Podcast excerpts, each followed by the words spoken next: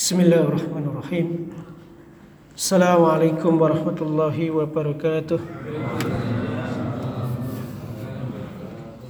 الحمد لله الحمد لله الذي خلق الموت والحياة ليبلوكم أيكم أحسن عملا وهو العزيز الغفور أشهد أن لا إله إلا الله الخالق المعبود وأشهد أن محمدا عبد الصديق المحمود اللهم صل وسلم وبارك على محمد وعلى آله وأصحابه أجمعين ما بعد. قال الله تعالى في القرآن الكريم أعوذ بالله من الشيطان الرجيم. بسم الله الرحمن الرحيم. ولتكملوا العدة ولتكبروا الله على ما هداكم ولعلكم تشكرون. صدق الله العظيم. Jamaah subuh rahimakumullah Sebelumnya marilah kita panjatkan puji syukur kehadirat Allah subhanahu wa ta'ala. Allah yang telah memberikan kesempatan yang luar biasa kepada kita Sehingga kita bisa melampaui puasa Ramadan ini pada penghujung akhir Ramadan. Semoga kita bisa bertemu bulan Ramadan di tahun-tahun yang akan datang Salawat serta salam kita aturkan pada junjungan Nabi Muhammad sallallahu alaihi wasallam atas perjuangan beliau kita bisa menjalankan syariat Islam seperti yang ditentukan oleh Allah dalam Quran maupun sunnah Rasulullah sallallahu alaihi wasallam.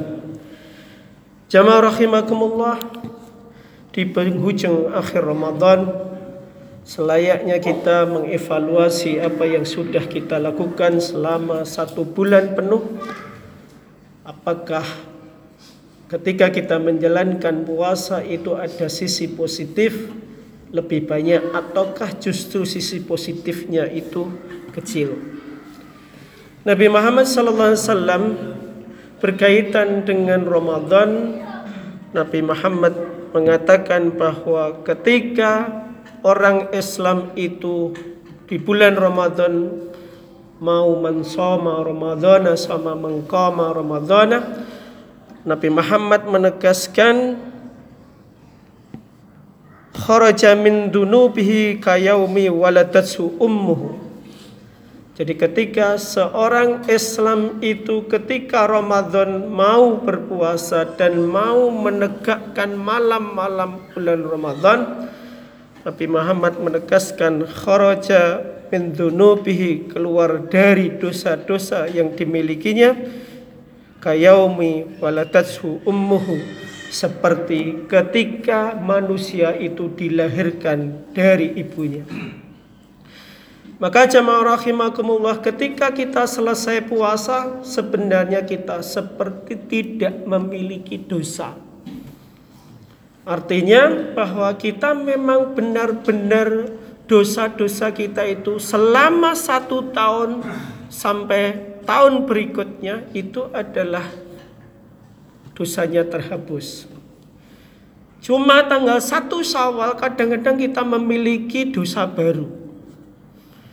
Maka ada tiga wasiat yang diberikan Jibril kepada Nabi Muhammad sallallahu alaihi wasallam. Yang pertama, isma syi'ta fa innaka mayyitun. Wasiat yang pertama Jibril kepada Nabi Muhammad adalah isma syi'ta. Urepo sak karepmu. Wes kowe arep iman, kowe arep takwa, kowe arep kafir, kowe arep apa-apa. Isma syi'ta. Sak karepmu leng arep. Tapi Nabi Muhammad Jibril kepada Nabi Muhammad fa innaka mayyitun maka kalian akan mati. Jadi Bapak Ibu sekalian, hidup itu pilihan. Ya. Hidup itu pilihan. Mau jenengan selama hidup itu panjenengan sering ke masjid itu pilihan. Jenengan tidak ke masjid juga pilihan. Jenengan puasa pilihan, tidak puasa juga pilihan. Jenengan darusan pilihan, tidak darusan juga pilihan. Jadi Nabi Muhammad diberi wasiat isma syi'ta fa innaka mayyitun. Jadi itu pilihan. Maka Allah menegaskan wahadainahun najdain. Allah itu memberikan dua jalan. Wahdainahun najdain falak tahamal aqabah. Jalan yang baik itu jamaah rahimakumullah itu menanjak berat tantangannya. Jenengan selama Ramadan kinten-kinten jenengan darusane gutang napa mboten? Insya Allah gutang napa iso mboten? Nah ibu-ibu nek sing nem-nem. Oh lah. Jenengan mau darusan ini monggo urusane jenengan. Tetapi falak tahamal akobah berbuat baik itu adalah berat. Falak tahamal akobah menanjak jamaah rahimakumullah.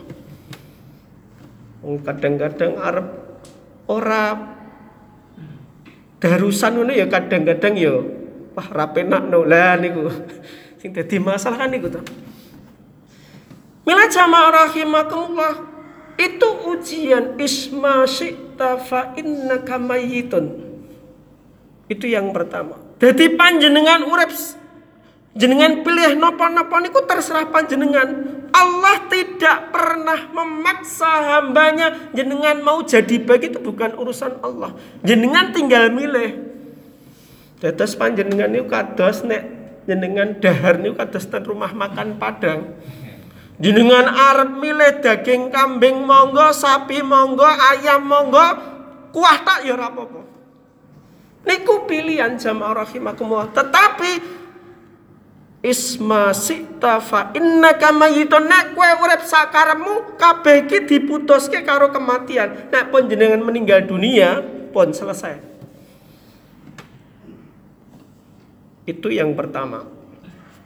Yang kedua, wasiat Jibril kepada Nabi Muhammad Wahbib man ahbabta fa innaka mafariquhu. Yang kedua jamaah rahimakumullah Cintailah secinta-cinta kalian tetapi yang kamu cintai itu akan berpisah dengan kalian.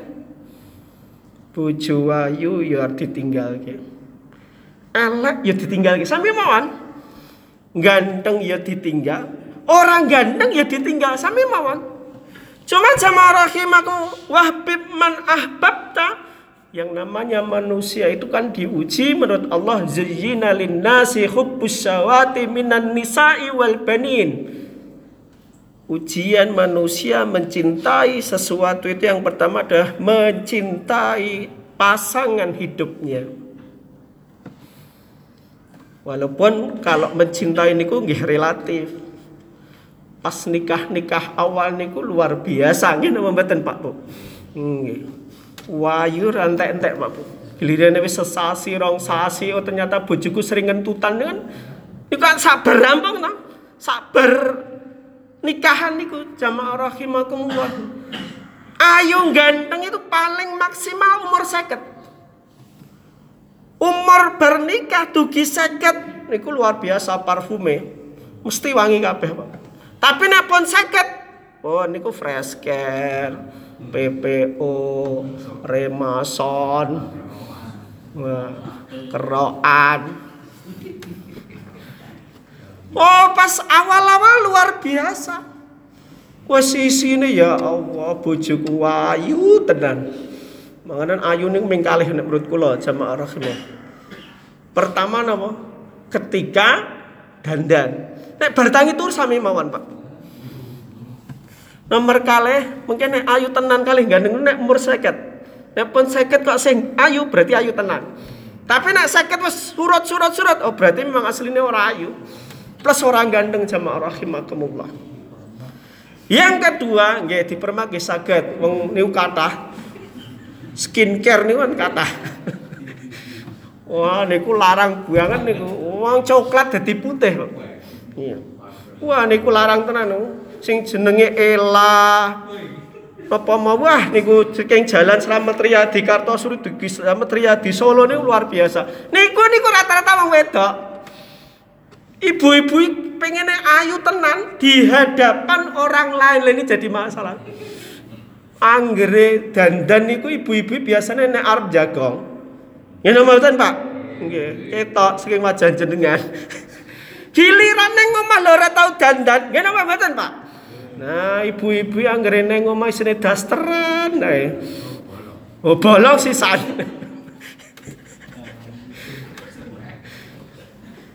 Yang kedua jamaah rahimakumullah, hubbus sawati minan nisa wal banin. Yang kedua adalah yang kita cintai adalah anak keturunan. Maka jamaah rahimakumullah, orang kalau sudah anak-anaknya semua itu mentas, nanti akan mengalami yang namanya dalam bahasa Inggrisnya adalah emptiness syndrome. Sindrom sarang yang kosong. Jadi bapak-bapak sing sepuh ini biasanya bayangke, kapan anakku ngumpul, masak di, dimasak ke ibu eh dimangan bareng enak ra enak dipangan. Ini apa betul pak? Nggih. Bayang ke ya apa wong kabeh wis mentas. Saya bayang ke nek anakku saya cilik-cilik ngono tak dusi tak rawat macem-macem. Giliran wis mentas kabeh pengen bali meneh. Niku nggih napa mboten tetep nggih. Karena itu akan dialami oleh bapak ibu sekalian ingkang sepo-sepo. Biasanya nek bakdo, nek anak ora teko, ya wes. Karena rata-rata jamaah rahimakumullah tidak banyak orang tua itu dirindukan anaknya jamaah rahimakumullah. Ini yang perlu digarisbawahi. Ketika Idul Fitri rata-rata anak sibuk alasannya sibuk karena apa? Persoalan pekerjaannya. Biasanya kalau anak sukses biasanya melupakan orang tuanya. Napa meleh wonten corona wis alasane oke. Iki corona ya. Pak Bu, kula mboten saged wangsul. Wah, wong tuwe keloro-loro ya Allah. Kowe wis tak lahir ke, tak gede ke, tak sekolah ke, ming marani le, ora dore gelem. Jaga jarak. Jaga jarak menggo alasan silaturahmi kok ming napa video call. Lo jenenge wong tuwa pengen anak teko ning ngarepku. Nggih napa mboten Bapak-bapak nggih ibu-ibu nggih ngoten sami mawon. Makanya kita sebagai anak jamaah rahimakum harus mengevaluasi diri bahwa yang namanya orang tua itu tidak sekedar uang yang datang di hadapan orang tua. Yang penting itu adalah kehadiran anak di hadapan orang tuanya. Wah, problem lagi menggih Pak Bu. Nek tiang sepuh wonten sing gerah. Sing dadi korban biasanya anak sing rapati duwe duit. Wes kowe, kowe wae sing cedhak. Aku kan sibuk. Wes kowe ya Mas ya, wes tak kakai duit. Lho jenenge wong tua ki ora kok pengen duite anak. Saelek-elek omah wong tua kuwi ora gelem wong tua kok manggone nang anak. Tidak bakalan terjadi maka kita sebagai anak harus sadar bahwa yang namanya orang tua butuh kehadiran anak-anaknya ketika Idul Fitri minimal. Ning ora usah ngomong no dalile ora. Wong kuwi masalah adab. Sama rahimakumullah yang ketiga Allah menegaskan zuzina linnasi hubbus sawati minan nisa'i wal banina wal qanatiril mukantarah.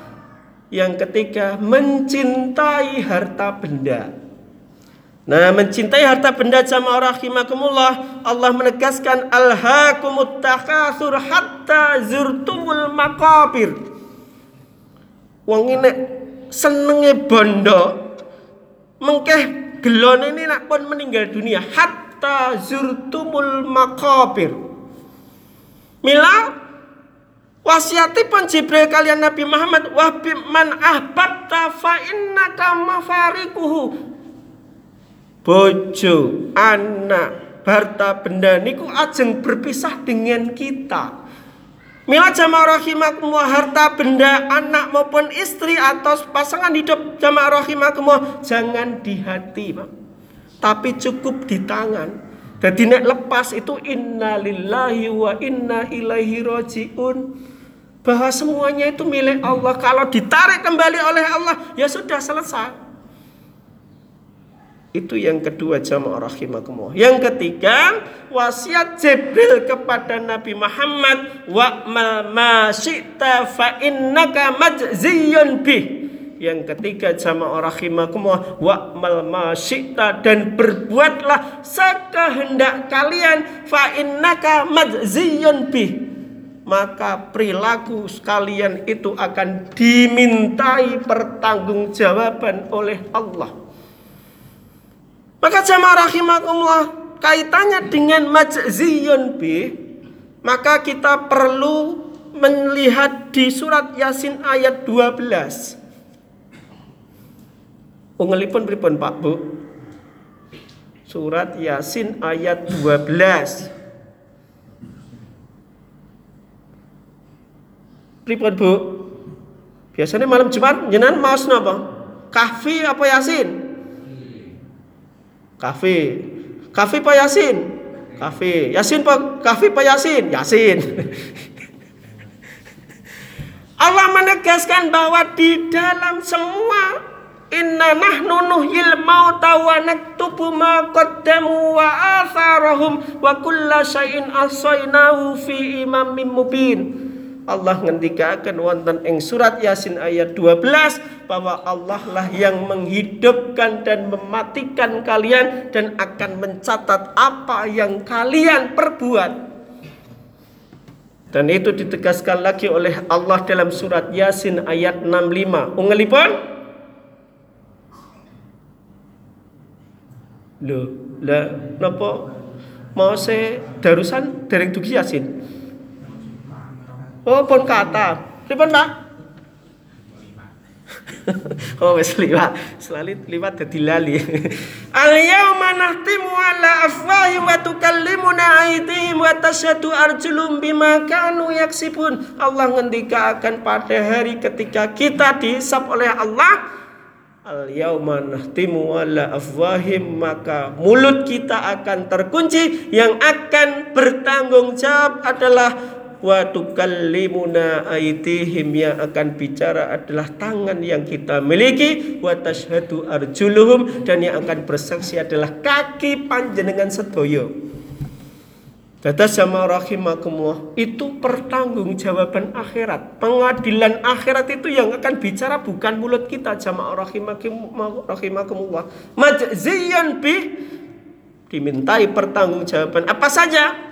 Inna sam'a wal basara wal fu'ada kullu ulaika kana anhum mas'ula yang di antara akan dimintai pertanggungjawaban Allah adalah inna sam'a pendengaran panjenengan wal basara mata panjenengan wal fu'ada dan hati panjenengan kullu ulaika kana anhum mas'ula. Nanti semuanya akan dimintai pertanggung jawaban. Bila jamaah rahimakumullah ketika Ramadan selesai ketika kita seperti dilahirkan oleh orang tua kita maka kita harus mengingat wasiat Jibril kepada Nabi Muhammad.